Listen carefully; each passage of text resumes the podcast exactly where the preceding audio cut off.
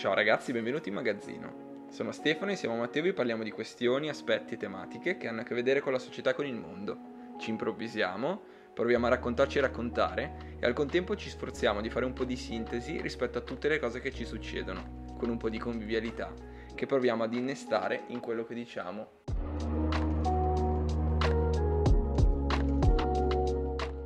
Ciao Matte, come stai? Benissimo, stasera sto benissimo perché finalmente ti posso guardare negli occhi mentre parlo.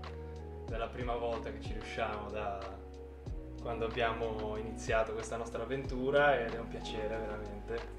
Allora, vi abbiamo accompagnati lungo queste puntate che ci hanno portato alla prima live registrazione in presenza, il Covid eh, ci ha solo momentaneamente stoppato e adesso siamo, siamo qui in magazzino, quindi abbiamo un po' riunito il momento eh, diciamo astratto e il momento concreto e insomma ci siamo. Paradossalmente il tema della puntata sì. è poi solo dopo scoprirete perché è molto collegato al magazzino concreto. Finalmente riusciamo a, a ritrovarci e a, anzi a trovare qualcuno di nuovo. Infatti il tema di stasera ci viene suggerito da qualcuno che farà presto parte del progetto del magazzino e il tema è quindi sempre affrontato attraverso qualche riferimento cinematografico e anche qualche scappata nel mondo musicale è quello del fallimento. Il fallimento che però, come al solito, noi tentiamo di dare una dimensione a un, un, argomento un po' generico, cerchiamo di affrontare con i nostri filtri, no? con le nostre esperienze anche. Quindi se ti dico fallimento, ste...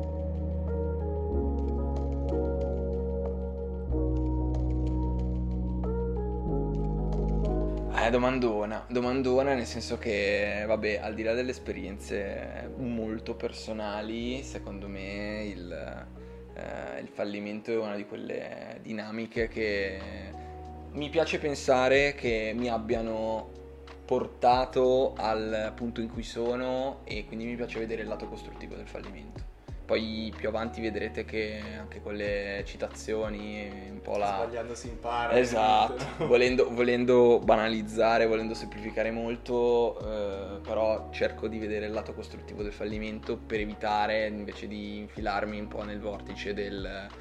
Eh, non sono riuscito a fare delle cose e il fatto di non esserci riuscito eh, mi perseguiterà perché comunque questo è un po' soprattutto eh, se tu prendi, non lo so, è una riflessione che non ho mai fatto, la faccio mm. adesso con te, eh, come crescendo si percepisce il fallimento.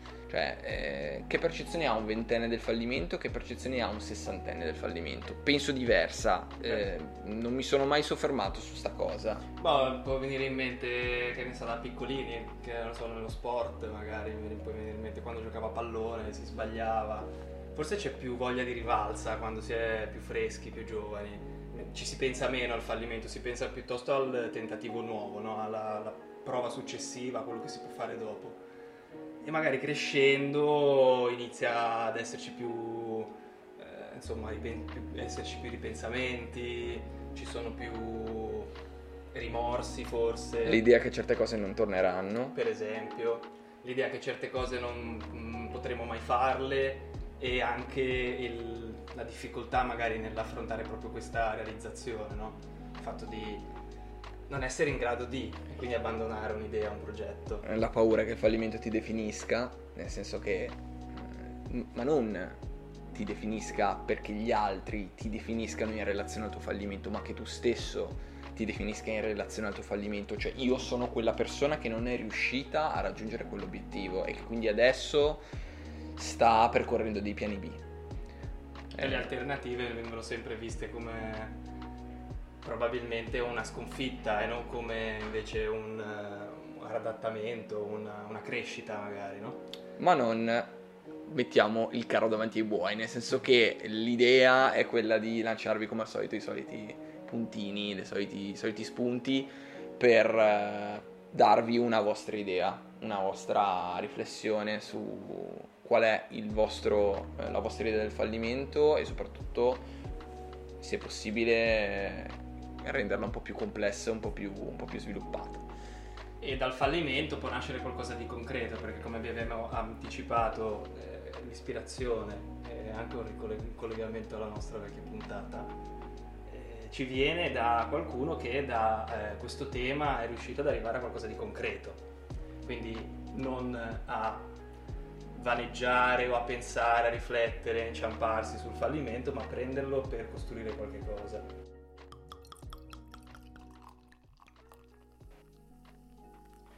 Partiamo dal cinema. Vai. E un film dei fratelli Cohen che consiglio e che mi ha proprio, come dire, ispirato in un certo senso è Inside Llewyn Davis, che è un film eh, di qualche anno fa che è stato candidato agli Oscar e parla un po' di qualcuno che invece nel fallimento ci si crogiola un po' troppo, ne fa quasi uno stile di vita. Ed è il personaggio di Llewyn Davis, appunto, ed è un cantautore che è un cantautore folk eh, all'inizio degli anni 60, quindi quando negli Stati Uniti inizia ad essere il genere più sentito, più amato da, insomma, da, dagli americani, dai giovani.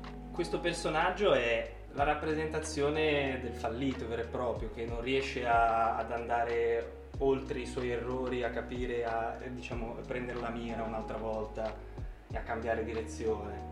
E quindi lo vediamo completamente perso tra personaggi che sono eh, passeggeri nella sua vita ma che in realtà poi nella vicenda si eh, ritrovano per caso perché lui fa le cose a caso non, non ha un obiettivo non ha un, un traguardo da raggiungere ma va a tentoni a tentativi fallendo costantemente. Si ritrova con eh, figli eh, illegittimi, con eh, problemi familiari, è una persona molto cinica, molto cattiva anche, però riesce, eh, la, l'attore che lo interpreta, che è eh, Oscar Isaac, che è un attore che tra l'altro io sinceramente mh, mm, non, non, lo so, tutte... Allora, eh, una citazione nerd, una citazione non nerd. Ah, citazione nerd tipo X-Men eh, Apocalisse okay. e secondo me lui è Apocalisse. Addirittura. Sì. E invece citazione non nerd, però non ricordo il titolo, ma una roba figa, eh, film sull'impero ottomano. Ah. E lui è uno dei due fratelli turchi che si innamora di una ragazza, tutta una storia particolare, però mi spiace non ricordo il titolo. Mm, da recuperare. Ma lui è film impegnato. Che... No, spacca. È veramente un buon attore, sicuramente non uno di quelli so, statuari, classico tipo hollywoodiano, però ha ehm, una bella, una bella personalità. Il, il, perché ho, insomma, sono rimasto colpito e perché il fallimento mi sembra che eh, possa, essere, possa abbracciare un po' questo, questo film. E, o, o, meglio, perché il personaggio abbraccia il fallimento. Il motivo in realtà non si capisce. Eh, è una scelta testarda quasi come se non avesse alternativa, di continuare a fare i soliti errori. Tanto che il film si apre con un pestaggio in un vicolo e si chiude con lo stesso pestaggio nel vicolo dove eh, Lewin Davis non sa perché lo stanno picchiando, ma accetta le botte quasi come se fosse inevitabile. Quindi l'idea è il fallimento come stato delle cose, come costante, come unica costante eh, che guida l'esistenza di una persona. Un'inerzia. Un'inerzia che caratterizza l'artista, diciamo così. Soprattutto perché la figura è, cioè fondamentalmente il film è un intervallo tra eh, componenti della sua vita e pezzi da lui cantati, è molto centrale la figura dell'artista nel film e proprio di come nonostante fallisca, continui comunque a credere in quello che fai, continui a credere nella musica che produci. Ma a te questo, cioè, quest'idea del, diciamo, del, del, fallimento come costante ti ha lasciato poi alla fine una sensazione negativa? Perché da come lo racconti, mm-hmm. cioè meglio, da come eh, io eh, recepisco questo tuo racconto, mi rimane un po' un'idea di lasciarsi, lasciarsi andare, da buttare via la propria vita, però magari no. Beh, sicur- sicuramente quello che fa Lewin Davis, cioè dal punto di vista della mm, insomma, produttività, dell'efficacia di, di, una vita, della felicità, non si può dire che Lewin Davis sia una persona felice, e non si può dire nemmeno che cerchi il modo di esserlo. E quindi più del, della negatività dovuta al fallimento, riconosco la negatività dovuta all'inerzia, alla passività, perché gli strumenti che ha Lewin Davis sono in realtà in grado di tirarlo fuori da quello che è il suo loop. Hai parlato di fallimento e di strumento. E eh, questo, questo, collegamento mi porta al secondo film che vogliamo proporvi stasera che è un film che è uscito da poco. Poi ovviamente la, il lockdown, la quarantena ha un po' modificato le, le, impostazioni. Probabilmente doveva uscire al cinema invece non è uscito al cinema è uscito direttamente su Netflix ed è l'ultimo film di Spike Lee che si chiama The Five Bloods questo film si basa su un, senza, senza volervi anticipare troppo della trama, però questo film si basa su una riflessione legata al fallimento. Eh, sono un gruppo di ex commilitoni che hanno combattuto la guerra del Vietnam, sono tutti neri e questo è un tema, come sappiamo, abbastanza caro a Spike Lee. Abbiamo parlato l'altra volta della 25esima ora. Sì, sembra che facciamo un Beh, speciale su Spike esatto. Lee, non è, non è, no, no, in realtà questo gruppo di, di soldati, di ex soldati, decide di tornare in Vietnam. Il film infatti è ambientato nei giorni nostri e in particolare è ambientato all'inizio della campagna elettorale di Trump. E la cosa che stordisce è che uno di questi ex eh, soldati neri che hanno combattuto in Vietnam si presenta col cappellino eh, Make America Great Again di, che insomma ha fatto storia ed ha caratterizzato la campagna elettorale di Trump. E quindi fin da subito tu spettatore ti chiedi ma perché? E questa risposta ti viene data nel tempo. Il film dura parecchio, quindi se volete vederlo prendetevi un po' di tempo perché dura due ore e mezza ma eh, la spiegazione si basa sul fallimento.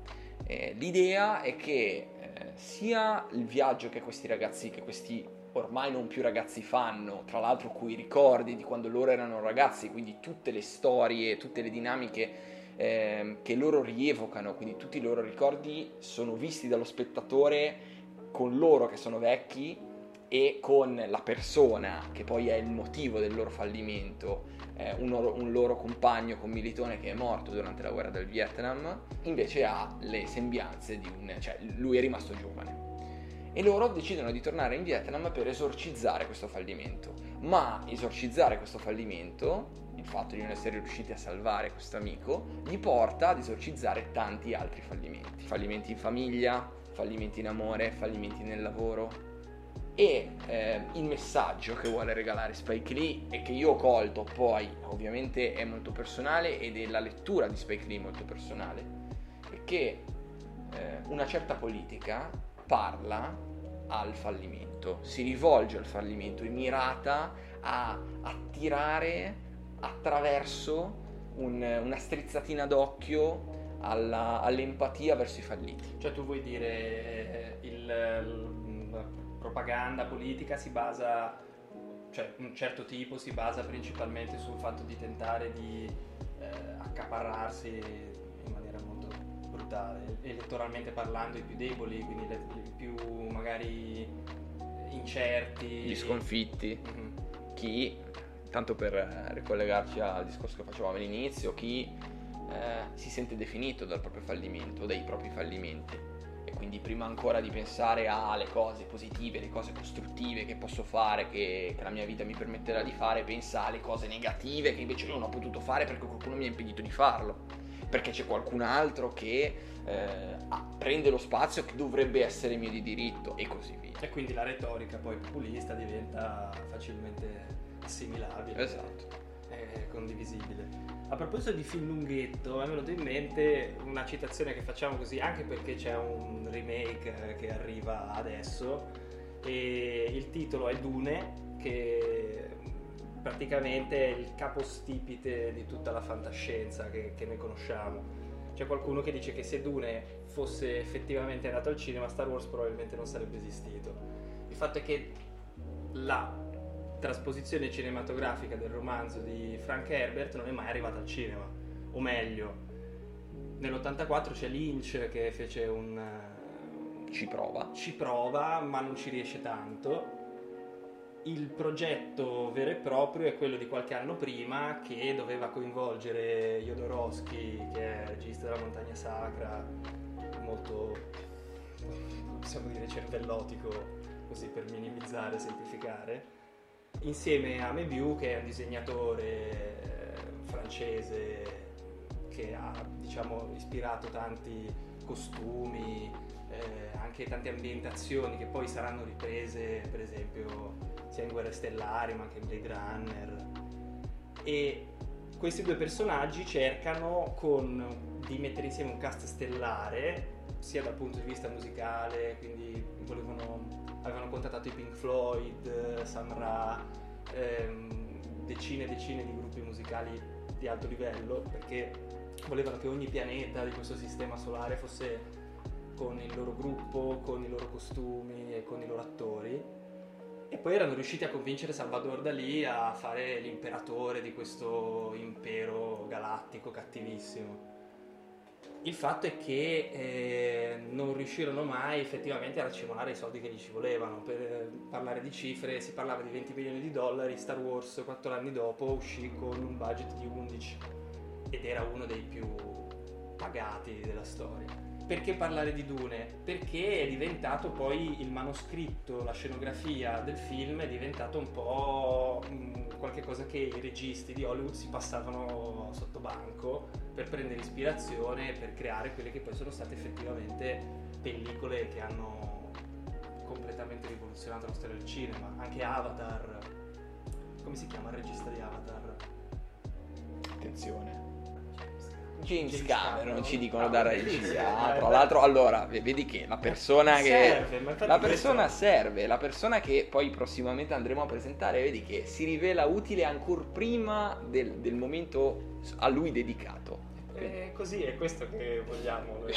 e in realtà è perché le cose noi non le sappiamo, abbiamo bisogno della gente intorno che ce le dice.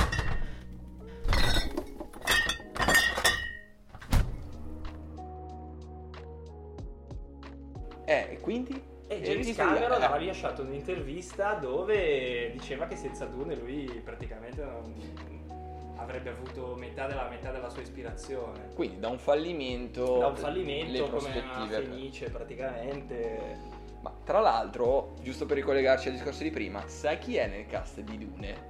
Oscar Isaac. Davvero? Sì, Perfetto. tra i tantissimi. Cioè, Zan- Zandaia di cui abbiamo Zandaia, parlato nella, nella, puntata su mh, mm, direi l'ispirazione eh, no? no l'euforia. Sull'euforia bravo. Eh. Zandaia Dave, Dave Bautista c'è un, eh, Timothy Chalamet. C'è un sacco di, un sacco di gente in, in, Dune. Ma gente giovani un sacco di attori, attori. giovani e il rischio è che, non lo so, mm, anche il nuovo Dune di, di Villeneuve possa essere un, eh, un fallimento i, di nuovo in funzione di un, un, qualcosa che verrà. C'è da dire che ci riprovano, quindi vuol dire che il materiale esatto, la storia quantomeno sì. è... Ma è io ho finito di leggerlo un paio di settimane fa e ci, ci sono tanti riferimenti, cioè si riconoscono tanti aspetti che poi si ritrovano. La forza è praticamente identica, hanno cambiato il nome, però si tratta sempre di poi ispirarsi, no? come dicevamo l'ultima volta. Basta trovare i giusti ispiratori a volte poi per costruire qualcosa che a sua volta ispirerà. E Guerre Stellari penso che ne abbia dato anche di materiale a, a chi è venuto dopo.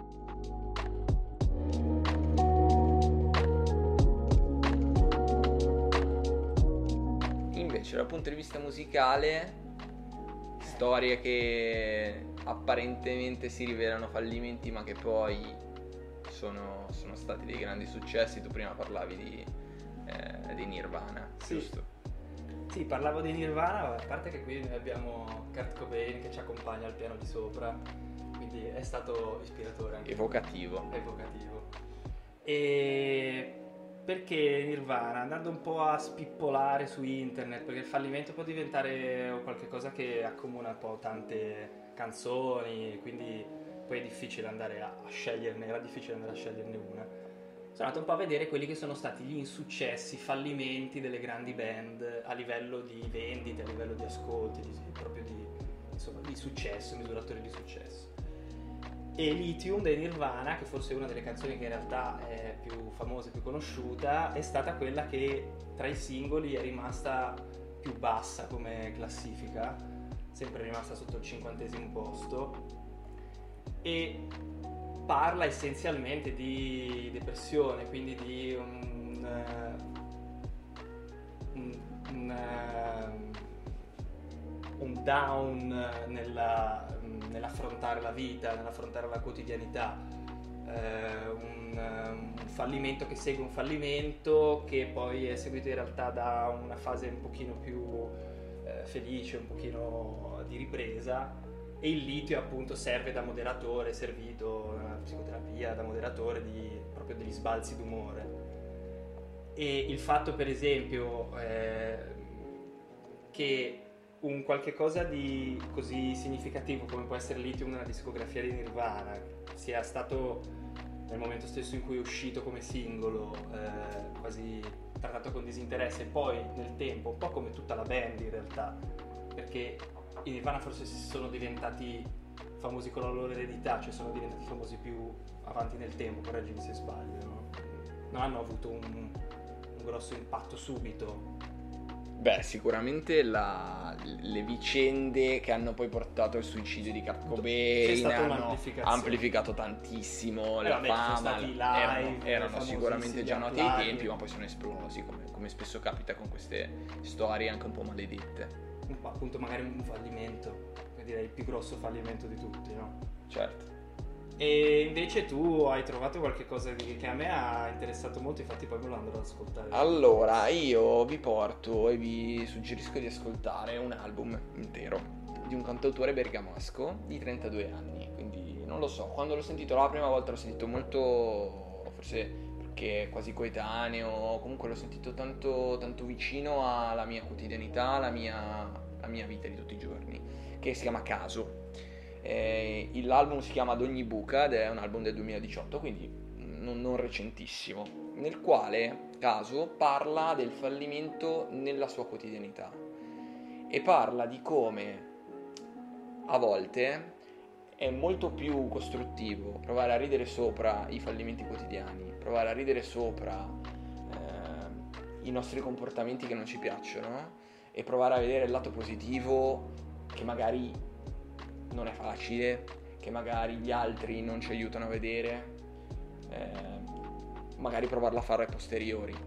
E le canzoni sono spesso a posteriori cioè raccontano di momenti non vissuti in quel momento, ma come se io te li stessi raccontando due anni dopo. Io ho avuto questa sensazione e quindi permettono quel, di avere quel distacco, o comunque a me è passato quel distacco che ti permette di vedere le cose dopo un po' di tempo con degli altri occhi. Ti, ti permette di vedere fallimi, dei fallimenti, degli insuccessi, delle cose che non funzionano di te, che non necessariamente possono essere dei fallimenti, possono essere anche più genericamente dei difetti che però non accetti, che ti portano a sbagliare, che ti portano a non accettarti, che ti portano a non, vo- a non essere come vorresti essere. Ecco, lui parla di tutte queste cose e cerca ardentemente una, un'ottica positiva, un'ottica costruttiva più che positiva. Eh, in particolare c'è una canzone che si chiama Fosbury. Che parla del, del salto no? e, e, scherza sul fatto che lo, il salto stile Fosbury è un salto che noi facciamo senza vedere l'obiettivo, no? Quindi è, è, fondamentale girarsi di schiena per poter saltare di più. E lui scherza il mondo del salto in alto esatto. è assurdo. Ed è assurdo. L'obiettivo io ce l'ho alle spalle, non ce l'ho davanti a me. Quindi cerca di sradicare anche un po' quella retorica del visualizza la vittoria, l'obiettivo è davanti a te, Punta. puntalo e così via. No, l'obiettivo è alle tue spalle, tu devi cercare di affrontarlo eh, non dribblandolo però devi cercare di, asfol- di, di, di affrontarlo come puoi, anche tenendotelo alle spalle. Quindi scherza anche sul fatto che a volte oh, non ce la facciamo ad affrontare certe paure, dobbiamo trovare un modo per divincolarci e, e uscirne vivi.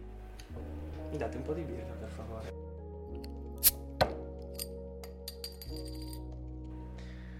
E a proposito di questo, direi che ritorniamo sui modi di dire, anzi concludiamo con un bel modo di dire, perché tu prima mi hai lanciato questo...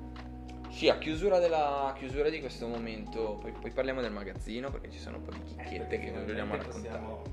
Però, però a, un po' a chiosa e volendo provare a tirare le fila di questa puntata super, super eh, collegata e super eh, carica di spunti, eh, proprio sulla, sulla, scia di quello che prova a fare caso col suo album, eh, io cerco di dare un'ottica diversa a una storia che abbiamo sentito tutti, che è quella del, della Volpe Luva. No?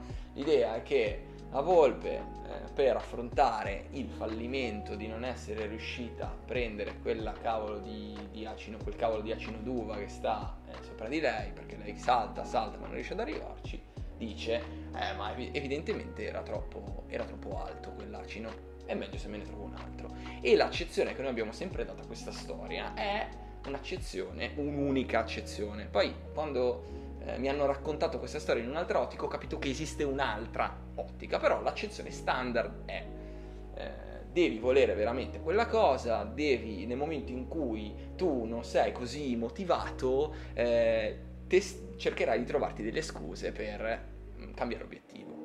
Poi la volpe è furba, no? Quindi subito di suo trova la scappatoia facile. Esatto. Ma chi l'ha detto che invece non sia proprio la volpe da emulare?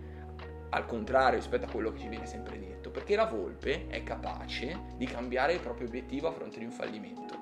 E questa è una cosa complicatissima, perché quando tu ti poni un obiettivo e quell'obiettivo è così importante per la tua vita, ed è così importante perché gli dedichi tanto tempo, poi accettare l'idea di fallire, accettare l'idea che a seguito del fallimento quell'obiettivo cambi, un casino.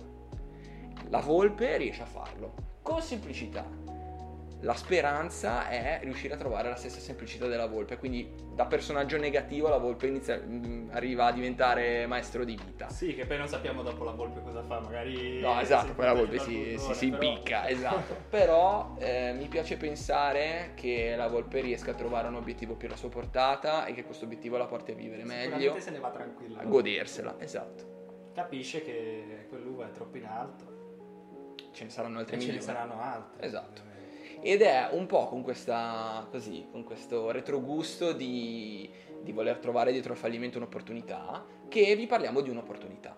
Eh, perché eh, nelle puntate scorse ci siamo molto avvicinati, vi abbiamo un po' preso per mano provandovi a raccontare che cos'è questo magazzino, perché non è solo due voci che vi parlano dall'oltretomba, ma eh, è un posto fisico nel quale succedono cose. Eh, durante il lockdown ovviamente non è successo nulla, siamo tutti stati nelle nostre case a, a sognare il momento in cui avremmo potuto tornare insieme e eh, vorremmo parlarvi di un'opportunità, eh, di una delle prime opportunità che noi avremo per tornare insieme. Eh, e così vi possiamo svelare una, un ispiratore. Eh sì, chi ci ha dato un po' il là per questa puntata. Esatto, che è Luca.